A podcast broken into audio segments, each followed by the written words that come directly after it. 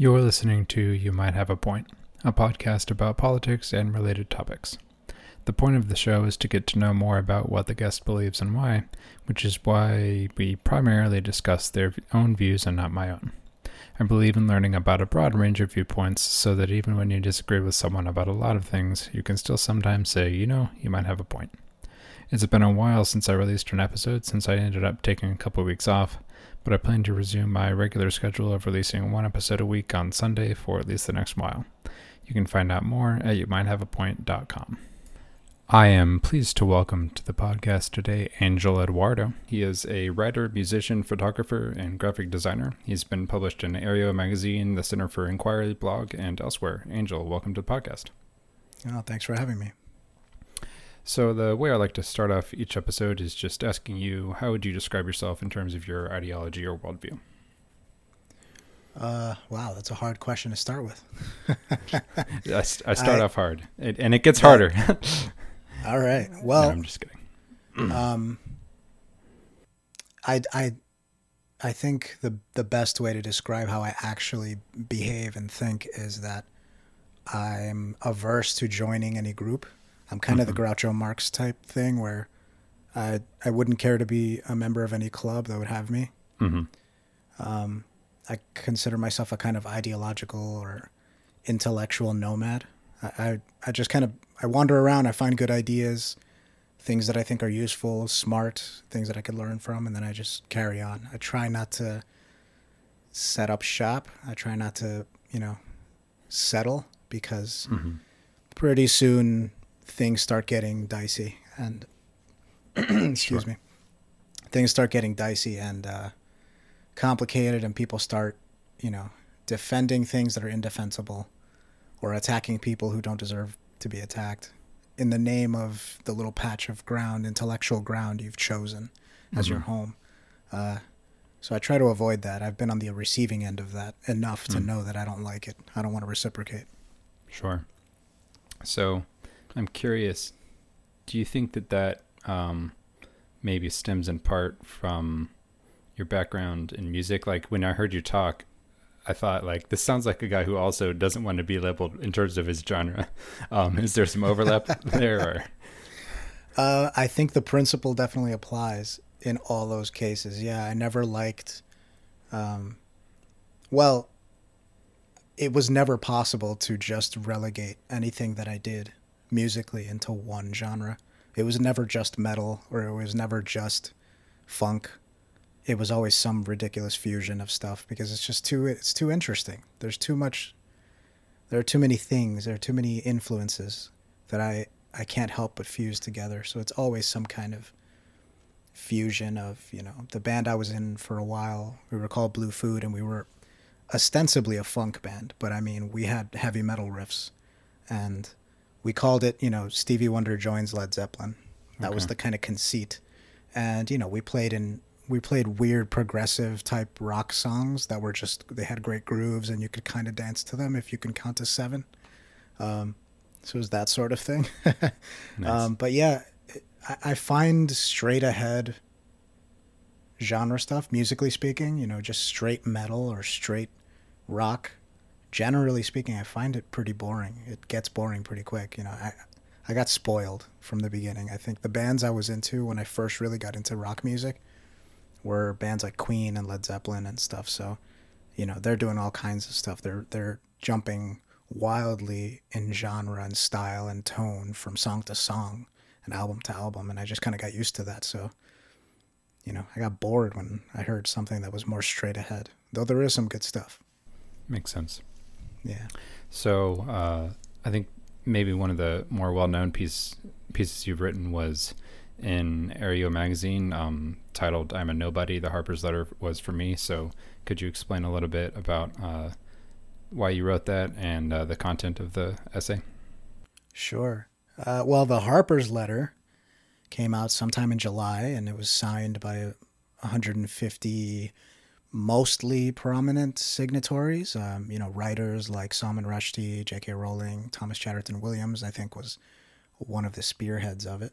Uh, Meghan Daum, and um, many, many people who I hadn't heard about. Um, but in the basic premise of this, you know, three paragraph letter that came out in Harper's Magazine was, you know, a kind of a restatement of a commitment to free speech, free expression, and the free exchange of ideas, and maybe like a a very anodyne, very um, you know, run of the mill, kind of above board plea for charity and sanity between you know people who disagree. That you know, disagreement doesn't necessarily mean that your interlocutor is evil, and that maybe we can just kind of hash it out with communication.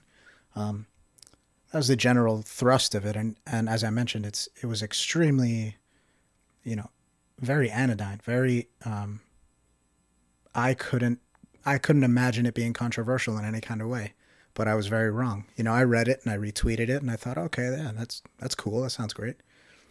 And um, there was an uproar. There was a. It, it turned into this controversy. People were exploding in all these different ways, talking about it.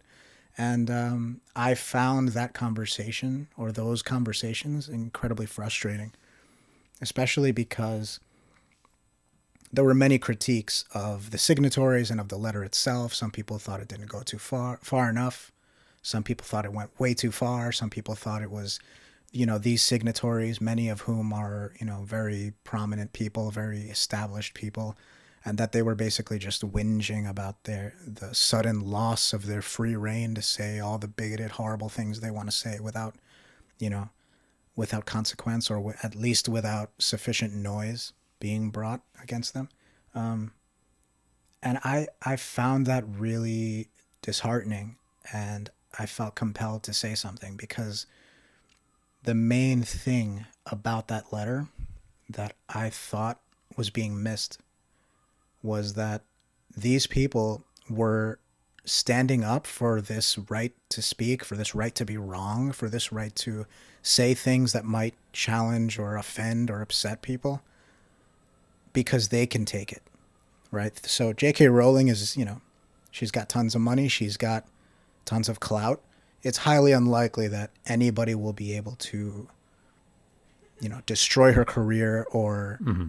you know, in any meaningful sense, right? She's too big. She's too big a fish. But somebody like me, if I were to say something, the wrong thing about, you know, the biological basis of sex, you know, the quote mm-hmm. unquote the wrong thing, or if I were to say the have the wrong criticism about Black Lives Matter, or if I had the wrong point of view on Donald Trump, you know, I could lose my job. I could people could decide to come after me and they can decide to ruin my life over a tweet that maybe they misunderstood or maybe they willfully misinterpreted and I didn't even mean the thing that they think I meant mm-hmm. or that they claim I meant. Um, and so I wrote this piece for Areo just saying, you know, the, the whole point of the letter was that people like Steven Pinker and J.K. Rowling and Salman Rushdie and Cornel West, I mean, these people can handle the heat whereas I can't. And so they're kind of serving as this front line to try to appeal to people's better instincts and more charitable, um, you know, perspectives, so that people like me can speak and contribute to the marketplace of ideas without suffering these crazy consequences for you know just a perceived slight, not even necessarily an actual one. Cool, makes sense. Um, yeah, and I definitely I, I resonate with that. Um, just as mm someone who only very recently started, uh, you know, contributing my thoughts online publicly with my name attached. Um, it, I think it definitely is a valuable thing that they did and that you did. Uh, so kudos to you for doing that. Oh, um, so I'm curious. Uh, that was published in July of 2020. It's March in 2021 now. Um, how do you feel like your kind of project of uh, calling for good faith discourse has gone since then? Uh, it's been interesting, you know. Um, but I think the the thing that is most interesting is I was really afraid to write that piece, and I was really worried that I was screwing my life up you know, I just mm. got, I had just recently gotten this great job, and it's the first job that I really feel is, utilizing my skills. I, I feel really useful and productive at work. I feel like I'm doing good work and it matters. And here I am. I'm compelled to write this thing for some reason. I can't get it out of my my system. I need to try and do something about this. And I could just be obliterating my entire, you know, all, all this, all this, um, this great situation that I I worked so hard to get to this point. Um, but I did it anyway, and um, I felt compelled to.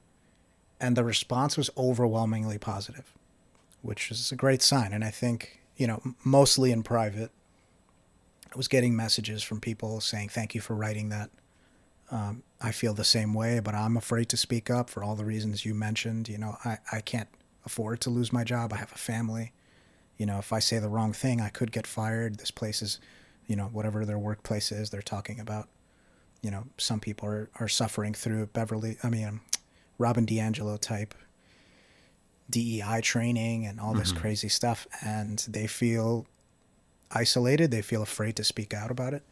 And they were at, at the very least, you know, heartened and inspired by, by my, um, possibly foolish desire to speak up anyway. Um, and so it turned out, it's turned out pretty good. It turned out okay for me. Uh, I got some interesting attention, and I I decided to try to keep keep going and continue this good faith experiment, right? I mean, this is just the way that I like to engage.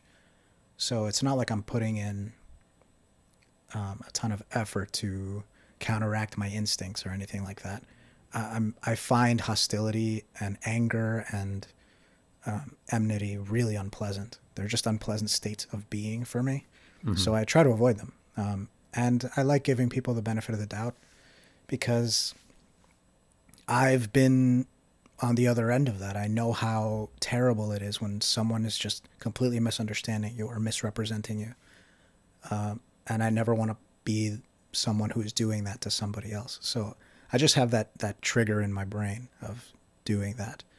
And I think contrary to what many people might think, Twitter is not that bad. Uh, it depends on how you curate your Twitter feed, how, who you end mm-hmm. up following, and um, who who ends up following you. And um, excuse me.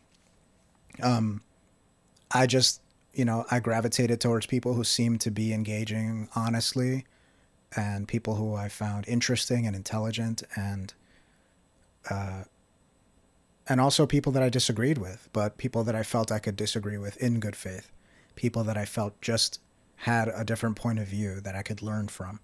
And so I actively sought this out and I engaged with them from a perspective of curiosity of, okay, let me just try to understand you. Let me ask you questions. Let me try to figure out what's going on. Um, and the result of that has been, you know, Twitter is a lot of fun for me. It's, a, it's really interesting. Every day I log in there and I see the vast majority of what I see is interesting conversations, interesting dialogues happening between, you know, my mutuals and uh, the people that I follow. They're contributing interesting ideas or engaging with the topics of the day in a way that feels genuine and it feels that you know this is a cohort of truly curious truly good faith people and uh, i gotta say it's been really really nice cool um so I think generally um, the Harper's letter might be aimed more towards, um, I guess, leftist uh, orthodoxy, um, or at least it might have been perceived that way. Um, right. But I'm personally am worried about the illiberalism on both the left and the right. So I'm wondering, like, uh, what do you see as the similarities and differences between the two? Hmm. Well, you know, it's it's a, the horseshoe thing the extremes seem so familiar. Um, and I encounter a lot of that. So I encountered it a lot, you know, but before the election, I think things have kind of tamped down a little bit since then, since now it's, you know, kind of foregone. There's nothing we can do about, or there's nothing they can do about Biden being in office. It's just the way it is. And, um, but, you know, it's, it's funny because I think, it depends on the circles that you run in, right? I don't mm-hmm. get a lot of, you know, MAGA right wing loonies really. I don't I don't see a lot of that stuff, um, and I don't really seek it out because I think that there's a that particular brand of right wing politics is pretty toxic, and there's not a lot I can get out of that, Mm. right? But I'm willing to engage people who who engage with me, um, at least to start. Um, I mean, yeah, you know, it's it's hard. I think that it's it's more alarming when you feel like the you know, the call is coming from inside the house, right? I mean, generally speaking, you know, I would I would end up on the left on most things, generally speaking.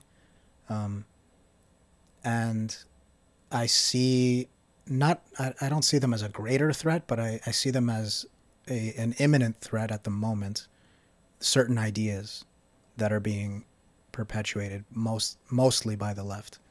At least this particular flavor of censoriousness and you know a- um, an attack on freedom of expression and a kind of wanting to micromanage everyone's thoughts. Um, i find that really disconcerting and i find it really alarming. So it it's generally the thing that i've been paying attention to the most. I mean our institutions are kind of you know for the vast majority of them, we're talking about places where the left has free rein. They've kind of taken over. Um, and that's not necessarily a bad thing, right? But we have things like the Smith College thing that's going on, and also the New York Times, all the stuff that's going on there. It's all very alarming and it's all very left type issues. I mean, the thing about the thing about, you know, the right wing stuff right now is it's kind of easy to dismiss as ridiculous. Like the whole Trump thing to me was just a circus, and it, it's a dangerous one. You know, we needed to pay attention to it, but it it felt like a different kind of threat to me, and I worry I worry a lot about. Um, yeah, I worry a lot about you know sort of the my own side, quote unquote, Mhm. uh, becoming a problem. Like I have to kind of watch my own back instead of facing forward. Got it.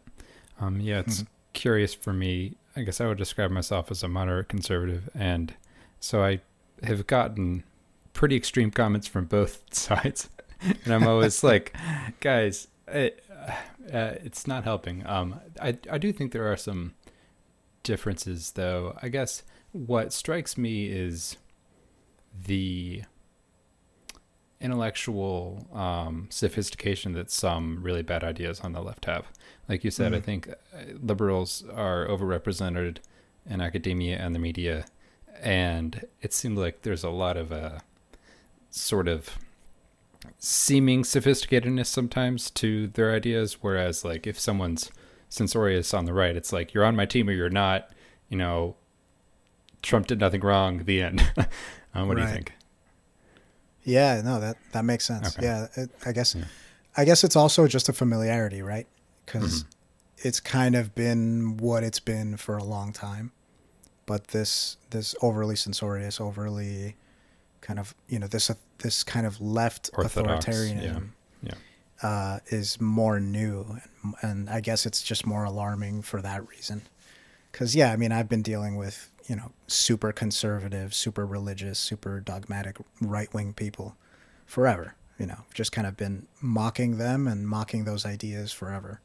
Mhm. Uh, and if anything, you know, my attitude about them has changed only in that I I feel more compassionate towards them. Like I kind of I I understand where they're coming from, even though I don't condone their conclusions. I don't condone, you know, many of the ideas, but I get that if I grew up where they grew up, if I believed what they believed, I would be indistinguishable from them, and my perspective shifted in that way. So I, I have less of a, you know, whereas maybe like 10, 15 years ago, I might have said, you know, these people don't care about others. They don't care about their fellow man. They're, they're fundamentally selfish and, you know, they're, they're dogmatic lunatics or whatever. I might have said something, something like that. Um, whereas now I say, you know, like these people believe nonsense and I would believe it too if I, if it were fed to me the way it was fed to them. And, you know, and also, you know, who knows if I'm wrong? I'm I'm wrong about a million things right now, and I have no idea. So there's a little bit more humility to my perspective than when I was in my early 20s, maybe. Okay. Uh, I'm a little less strident. So I want to talk to you now about your concluding sentence in that um, uh, article in Areo because I think it was probably the only uh, only thing I might disagree with, which was cancel culture exists, but together we can end it. And Uh-huh. um, you know, it's I mean, I think it's a noble aspiration. I think I think we should fight against uh, cancel culture and censoriousness, but I Mhm. also th- think. Um, as a conservative, one one of the things that Jonathan Haidt, who is not a conservative, has said conservatives have right is that they're pessimistic about human nature, um, and so I, I I think it's uh you know the the liberal project, small L liberal, in terms of freedom of thought and conscience and of belief, is uh going against a lot of natural human instinct, um and yeah, I'm de- like you know I uh, on the one hand, I want to be op- optimistic, but I think for the foreseeable future, anyway, it's going to be a bumpy ride. What do you think? Uh, I mean, I think it's been it's been a bumpy ride forever. It's always been a bumpy ride. It will always be a bumpy ride. But that Okay. doesn't mean the ride hasn't gotten us anywhere. Mm. Uh, I mean, you know, here we are. We're we are benefiting greatly from all this technology and all this communication, all this. You know, th- we're reaping the benefits of of the society that our forefathers have wrought. You know, for good or for ill. Uh, there's plenty wrong. There's plenty of things that need fixing, but I'm with Steven Pinker. You know, things have progressively gotten better, even though there are definitely problems, and there always have been. There always will be things we need to worry about, things we need to care about, things we need to fix. But the- the arc of, you know, human progress, moral progress, has very steadily moved in one direction, and not the other. So that I think, generally speaking, pessimism is is largely unfounded. It's only through the you know the availability heuristic that you can find, you know, well, yeah, this terrible thing happened last week, so clearly human nature is, you know, we're all awful. But, Mm. um, you know, I think, I think that the fact that we're here, the fact that you and I can have this conversation, the fact that we don't have to worry Sure.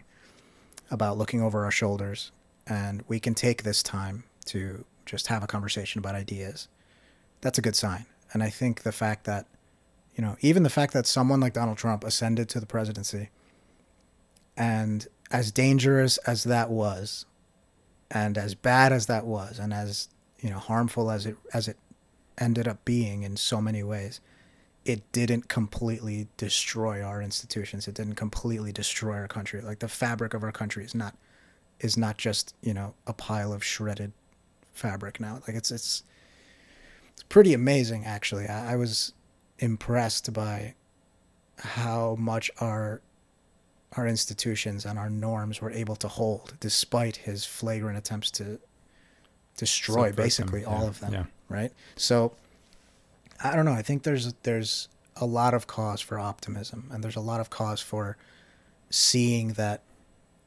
humans can do better than their instincts i mean there are a lot of instincts that we suppress or that we sublimate every day i mean you know most of us don't steal even if we're hungry, right? We're hungry and we're walking by a, a fruit stand. We don't just take the apple because we decide, you know, I don't want to be someone who lives in a place where people just steal things. Like we, we can kind of very quickly do that math and say, you know, that's not the, that's not the kind of world I want to live in where people just start taking what they want because we know where that gets us, right? We've been there before. Um, I don't think people are even consciously thinking that way. They just kind of accept it. It's an it's a it's a thing that has become ingrained. There's an instinct of cooperation, and that's cause for optimism too. So you know the cancel culture thing. Uh, if I could change anything, I would probably just remove that line because I think the line before it is good enough to end the piece on. hmm Um, but but I do think that we can end it. You know, we can decide to be more charitable with each other. We can decide this is a bad way to go. Um, you know, if we if we extrapolate from this point, it's going to be bad for everyone. So maybe we should rethink this. I think we can do that, and I think we've shown ourselves to be capable of of surpassing our our immediate gratification, our immediate instincts for self-preservation, and our and recognize that the long game is a better game. Okay, so I want to push back a little bit. I, I mean, I think mm-hmm. I agree with the general arc there um, of things having been improved, but I also think that um, I don't know, maybe uh, I forget who said it, but like freedom is only one generation away from extinction. Like I think you're right. We're having this conversation about ideas, but um, we need to continually advocate for these ideas. Um, for sure. Of uh, and so I guess one thing that I'm especially worried about is like I think you're right. The norms and institutions did hold to a large extent, but I think Trump also chipped away at it. Um, one thing I've been thinking about recently is just how unprecedented unprecedented it was for him to fire his attorney general oh, and yeah. just replace him with someone who had advertised himself as being against the Mueller investigation. Um, regardless of what you think about the Mueller investigation, I think you know things like that, um, things like the you know quote unquote Muslim ban, which then became something else that just became normalized. I think there's a lot that, to my mind, was very un-American and unconservative um, mm-hmm. that he got away with, and there's a large, there's a considerable case to be made that he could win the primary again um, in 2024, and and Mitch McConnell has said that if he did, um, he would support him. So right. I don't know, I don't know. Oh no, I mean, yeah, I'm with you about all that stuff. I, you mm-hmm. know, I don't mean to minimize his damage, mm-hmm. the damage that he did, and that he may still do. Um, not at all you know, I agree with you completely that it's the principles we have, the structures that we have, the norms that we uphold, we need to continually uphold them, continually, you know, reconnect with that impetus from the beginning of you know this is a this is a fragile thing. I think i think that's absolutely right. We are one generation away from extinction. Um it's very possible. We can we can completely destroy this thing tomorrow. We have to be careful with it but I think largely we all know this. And I think that when it really comes down to it, we we will rise up to that. Um, I'm confident about that because I think even though people complain and even though people have legitimate grievances and some grievances that are not legitimate, um, everyone values what we have here. I think the, the reason for the grievances in the first place is because they recognize you know where what direction we want to go in and they have they have the ground to stand on in order to make that grievance and i think everyone kind of implicitly accepts that and understands it so yeah no i mean definitely don't let your guard down definitely uh yep. you know we have to keep having these conversations we have to keep minding our institutions and you know the, all the weaknesses in our norms and in our policies and in our institutions that Trump exposed, um, we should address those. We should do something about that. Uh, we should be careful how we address those things, but we definitely should because you know things like what you just mentioned and you know just pick any day of the Trump presidency and all the insane things he said and did. All of those things could have really blown up in our faces, and we're just kind of lucky that they didn't. Um, in a way, he was kind of a kind of a godsend because he may have alerted us to the possibility. You know, just just imagine someone with his his exact same intentions, Populist charisma. You know, right? Um, but but just imagine someone competent. Mm-hmm. just imagine, you know, like a, a real Lex Luthor um, where it's not just you know this criminal mind and this completely self-absorbed perspective, but also you know cunning and high intelligence and just being able to, you know, the the way that Trump manipulated the system, seemingly just on pure instinct, is pretty scary. So now imagine somebody who has that instinct plus the ability to think ahead. Imagine imagine somebody who could play chess except he has the exact same motivations as somebody like Trump. That's pretty dangerous. We should pay attention to that. We should use Trump as a kind of dress rehearsal or a dry run of how bad it can really get and do what we can to mitigate that.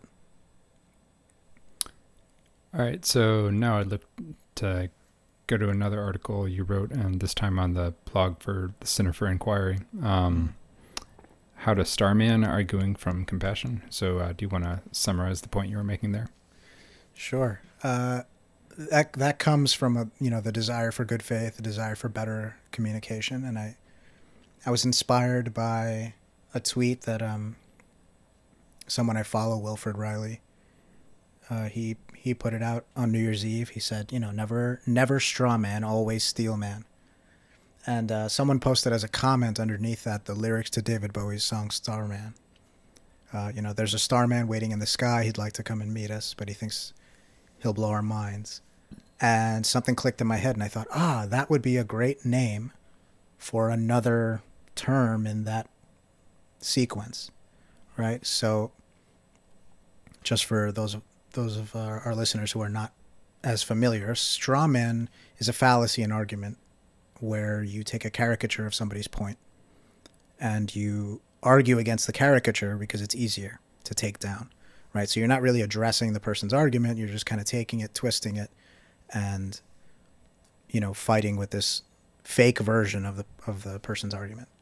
Um, the example that I use in the in the piece is about UBI, Universal Basic Income. So if somebody says, you know, people are losing jobs due to automation, and you know, maybe we should consider something like UBI to mitigate, you know, the job loss, and you know, decouple that from you know decouple earning a living from have being able to live a good life.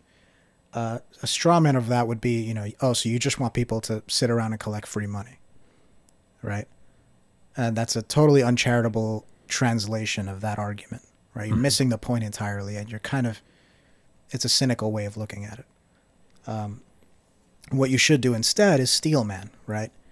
Uh, which is to engage with the most charitable version of your opponent's argument, the most robust version, the most honest. Um, basically, repeat their argument back to them in a way that they would agree with, right?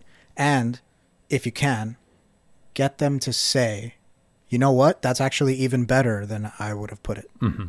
Right? Because then you know, first of all, that you're not wasting your time on a caricature, right? Because sometimes you strawman by accident. But the more important thing is that you're ensuring to the other person that you're actually listening, that you understand what what they're trying to say, and you're actually going to engage with that.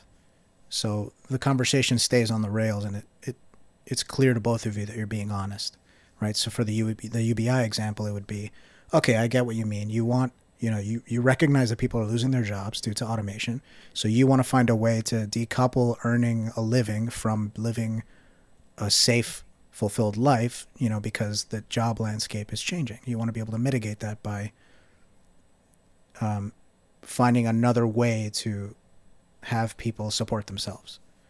So the person might say, "Yeah, that that's pretty much what I mean." Yeah, and you can go from there. But uh, the problem that I started to notice in the way that people engage is not only that people would have trouble steel manning each other's arguments, they would strawman each other's arguments, but they would also strawman each other. So beyond caricaturing the argument, they would be caricaturing whoever they're talking to, right? So they, they would be super uncharitable about their interlocutor and they would kind of treat them, you know, you're this horrible human being. All what you want to, is to destroy the world. You want to ruin America or whatever. Um, so to Starman, my conception of it is is that you would you would steelman the argument, and then you would go a further step where you would acknowledge the intentions behind that person's argument and how those intentions are good and how those intentions are geared towards making the world a better place. So it's based on an assumption, which I think is a very safe assumption, that most people, most of the time, want the world to be better than it is. They want to improve the world. And what we're really arguing about is the details. How we do that, right? The best way to do that, the most efficient way to do that, the most successful way to do that. Um, so to Starman would be, you know, you steelman that argument about UBI. Okay, I get what you mean.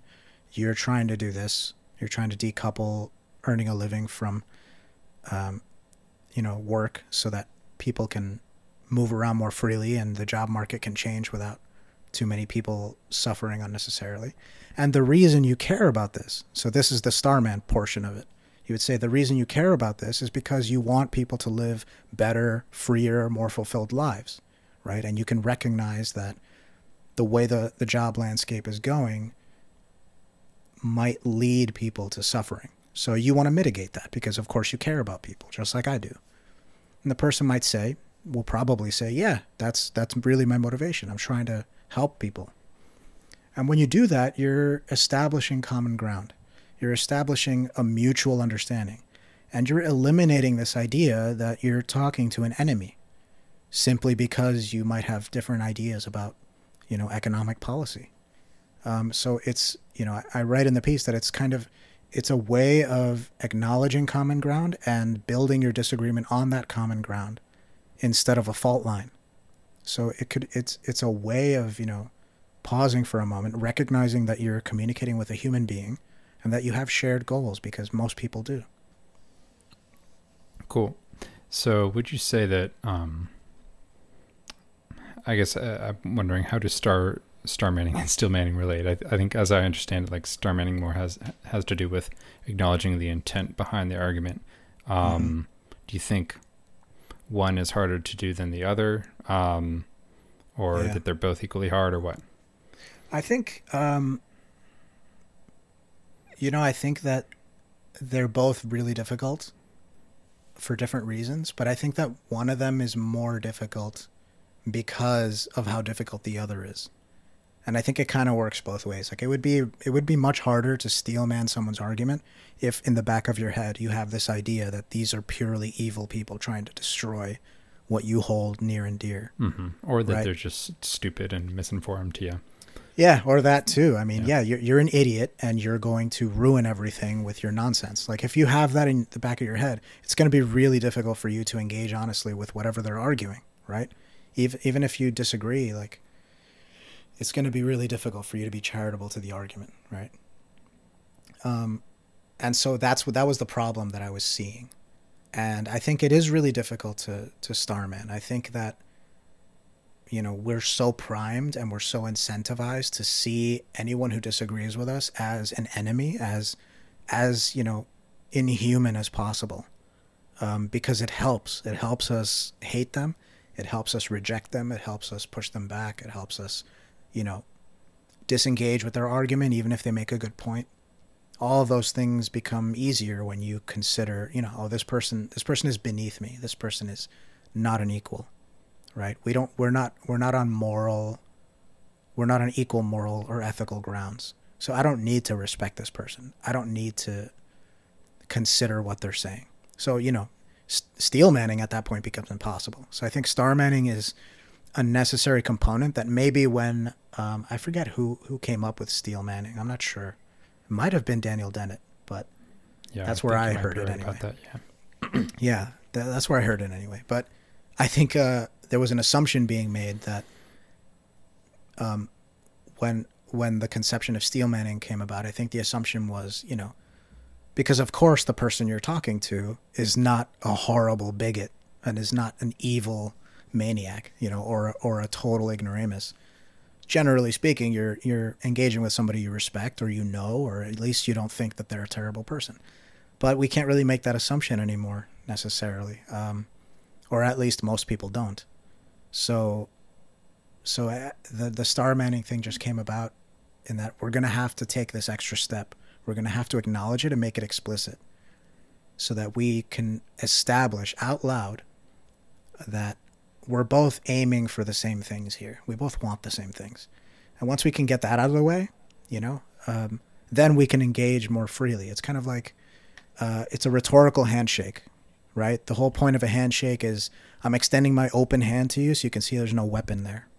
And you're doing the same. And we clasp them together as a sign of we're not enemies here. So the star manning thing is kind of that. It's it's a it's an extension of that sort of thing, saying, Look, I get your I get what you want. You want what I want, right? We're trying to make America better. That's what that's what matters to us, right? Yeah, mm. cool. So now that we've established that, we're kind of brothers in arms. We're kind of we're on the same team, but we just have different ideas. So now let's hash the ideas out without worrying that there's a knife behind your back that you're going to try to stab me with. It's that sort of stuff. Got it. Yeah. Mm. While you were speaking, I was thinking one of the reasons that we might need to do that more is just because a lot of political discourse is online, and especially when it's um, with a stranger or or maybe even when you're anonymous, um, and when it's just text. Like there's there's a lot that is more difficult about having a civil conversation about contentious topics there than you know when you're in person. Um, so I'm wondering how much you contribute, how much you think that contributes to uh, the difficulty that we're having as a society. Yeah, definitely. It's it, I think that's the main thing because uh, I'm not the first person to notice that people say people are willing to say things online and and treat people a certain way online that they would never be able to do if they were face to face. And uh, that's why I consider you know Twitter and things like it to be the kind of boss level of discourse. So like here we go, we've got certain handicaps now, and we're gonna have to be really really good at this if we want to make it work. Um, it's much easier to pick up on cues when you're in front of somebody. It's easier to pick up tone. It's easier to kind of glean intentions without without being wrong about that. You know, it's there's a lot that's lost when you have to communicate online, but that doesn't mean it's impossible. It just means we have to be more careful. Um, and so I think yeah, something like star manning is is even more important because we don't have all those other cues. So we have to really work to make sure that we've got in our heads this is a human being on the other end of the line. This isn't just some abstraction. There's not just, you know, something. I'm not just typing into the ether. There's a person on the other end there and you know, they have feelings and they have thoughts and intentions and so do I. So these things are going to clash and it might be difficult. So I have to be mindful. Um, there's a lot of conscious work that has to go into communicating effectively online because of just the nature of it that you pointed out. I think we're up to the task. I think that uh, we can do it. I'm trying to model it myself. Uh, mm-hmm. Uh, it's been going okay. and uh, yeah, I think, you know, it's we we've expanded in a kind of in a similar way as you know humans have expanded before. You know, there was like the agricultural revolution and then the industrial revolution, and these things were were moments that allowed us to exponentially expand our our ability to communicate and our feeling of cooperation our ability to cooperate. You know we can now communicate across continents and we can now communicate across oceans and we can now you know communicate instantaneously right, with people who live vastly different lives in, in vastly different places, where, you know, if we met in person, we would have so little in common at first that it would be difficult to even strike up a conversation. But now here we all are on the internet trying to figure out how to communicate with each other about things that are happening all over the world. Um, so it's it requires us to be more responsible. It requires us to put in more effort in order to do it right, in order to get it right, in order to prevent catastrophe, because we can do a lot of damage with these sorts of tools. It reminds me of the Martin Luther King quote about, you know, we have our our um, scientific power has has exceeded our spiritual power. You know, we are we have guided missiles and misguided men. And I think the internet is just another kind of scientific power. It's another kind of guided missile. So we have this extremely potent and powerful tool that we need to learn how to use properly. Um, and I think remembering that everyone you're interacting with is a human being is probably the number one most important thing that we need to keep in mind. Cool. Um, yeah, I'm wondering of another aspect of it. Um, I only really started participating on Twitter a few months ago, and I do what annoys me more than anything else is the 280 character limit. Um, and I'm used to like arguing on Reddit or uh, sometimes on Facebook, and like just that single difference to me, like when you're talking about big ideas and when there seems to be arguments over the definition of words, um, especially I think on the left, uh, it seems hard. And so I I've noticed myself just not even engaging when I disagree because I'm like, there are three words there, and I would ask need to ask you for all three of them in order for to even understand what you mean. And I think I know what you mean. So I don't know. Have you run into that or? You know, I, um, it might be that it might be the the writer in me now, where I've gotten used. I, I've been doing this exercise for a long time now, like more mm-hmm. than ten years, where it's called a 100 word writing group where uh, it's an email group. So there's seven people. Each person gets a day of the week, and once it kicks off, basically every day you get a 100 word piece in your inbox. And when it's your turn, when it's your day, you have to draw from the person before you some you know a word or phrase or the topic or some some inspiration from the person before you mm-hmm. and you write your own 100 words and it needs to be 100 words no more no less so this exact number and you have to try to, you know, come up with some concise story or a poem or something, however it works. So I've been doing that for a really long time. It's a great way to sharpen your editing skills and, uh, you know, work in this very restricted, small space.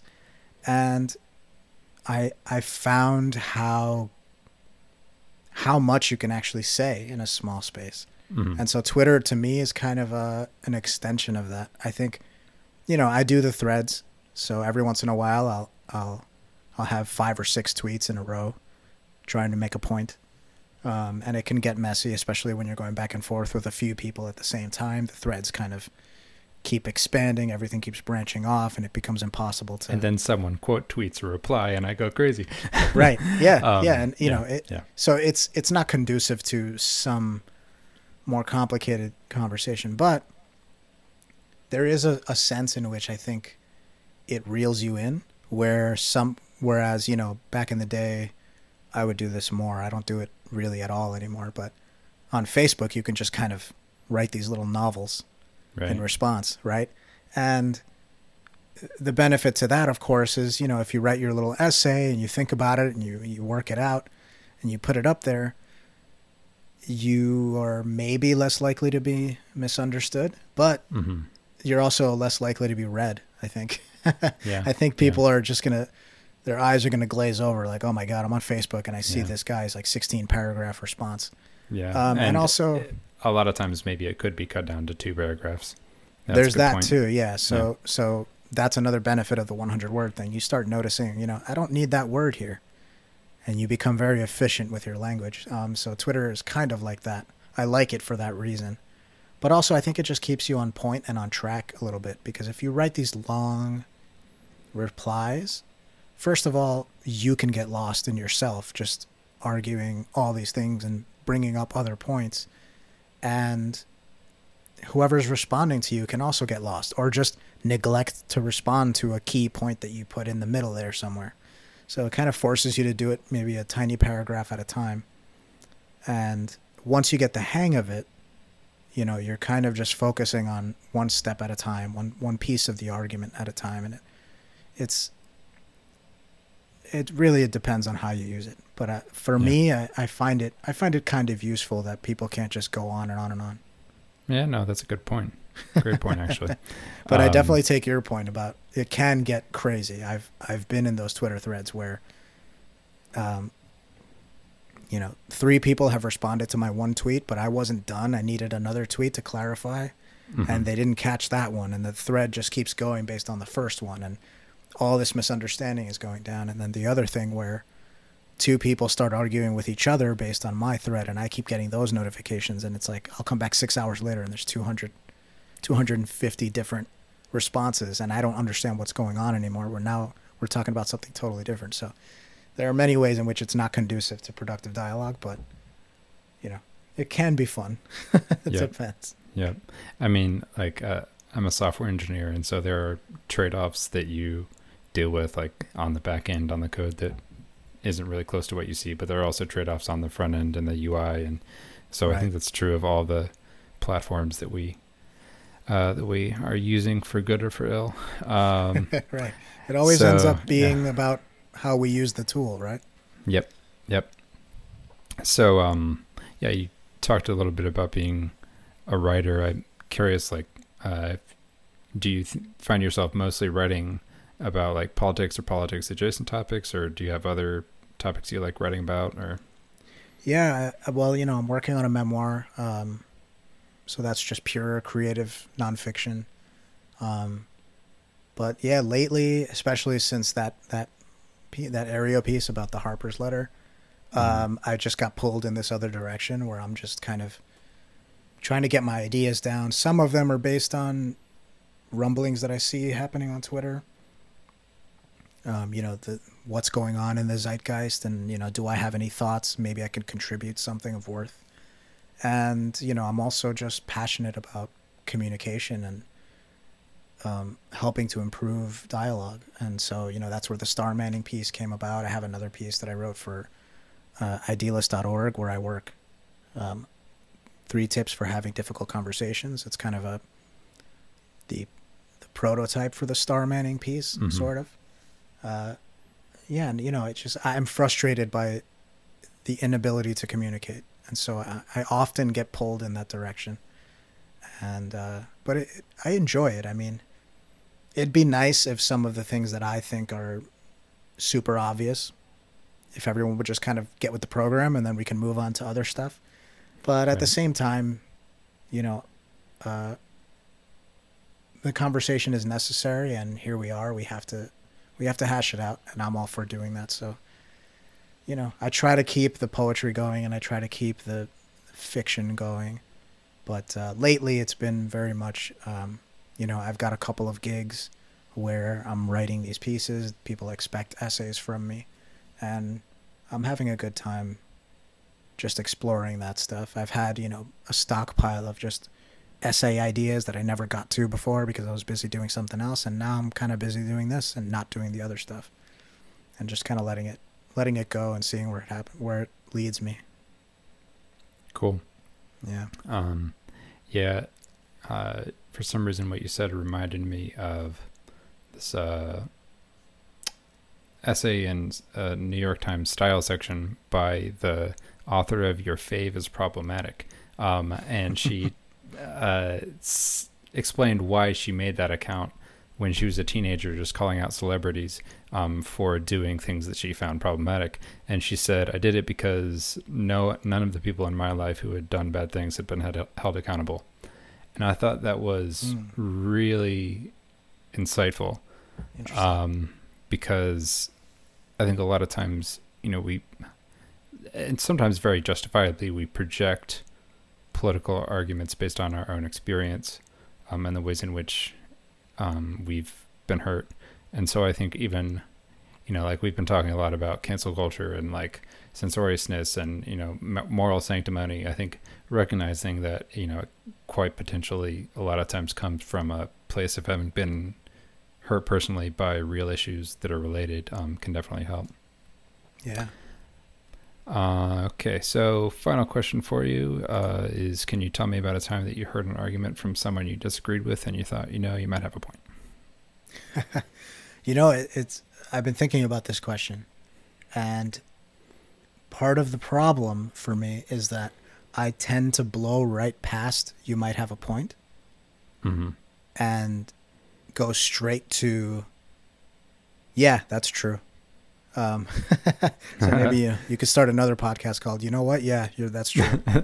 um, but, but, clearly, all of us can't be true in America. So, like, right? you gotta, I don't know. Yeah, no, some, no, something where it's like you mostly disagreed, but agreed a little bit. I don't know. Yeah, well, I mean, the thing that came to mind is just one of the first times that I recognized that happening. One of the first times that I was conscious of my mind was being changed in real time, and I and okay. I was able to to notice it, which is you know I was at a diner with my friends, you know, sometime late at night. This was years ago in high school, I think, and I'm eating a cheeseburger, and we're talking about the death penalty. Some for some reason we just ended up talking about the death penalty, and I was like, oh no, I'm so against that. And uh, they're like, why? And I said, you know, because I think life is precious and we shouldn't be killing people, right? And they're like, well, what do you mean by life is precious? Like, do you mean all life? And I'm like, yeah, all life. All life is beautiful. Like, all life is precious. As I take a bite of my cheeseburger. and then they're like, well, what about the life of the cow that you're eating right now? And I literally just hadn't thought about it. And I thought to myself, oh, wow, well, that's true. And I just thought, okay, well, I guess it's more complicated. I actually, I realized in that moment that I hadn't actually thought about it. It was just an instinct that I was voicing. Mm-hmm. And I hadn't actually put any thought into it at all until until I was cornered and forced to think about it through this questioning.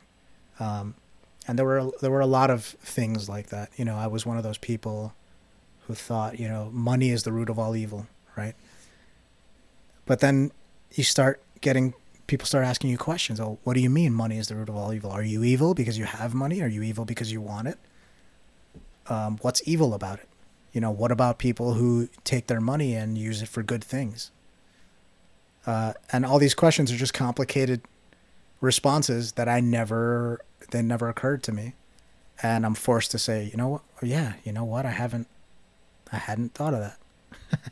and so yeah, it, but it becomes this thing where you might have a point is like a, a very small blip mm-hmm. that we breeze we breeze past very quickly, and it heads to like, yeah, you know what? I don't know what I'm talking about, and uh, it becomes something like that. But yeah, I think those are the most salient ones that I could think of. Um, many of the other ones, more recent things, you know, like one of the most profound changes in my mind recently has been like the, and this is a can of worms, but um, once I wrapped my head around Sam Harris's argument against free will, once I understood it, mm. I found it incontrovertible. I found it just, I mean, there's no logical way out of this. Um, it took me a while I had to listen to him explain it 10 times. I had to read a bunch of stuff on it. I had to really, you know, let it spin around in my head. And I'm like, what, what is he talking about? What is it, what does that mean? But then at some point it clicked and I thought, wow, there's no way out of this. He definitely, like, he's definitely right. There's no way out of this thing. You know, I can't account for the thoughts that occurred to me.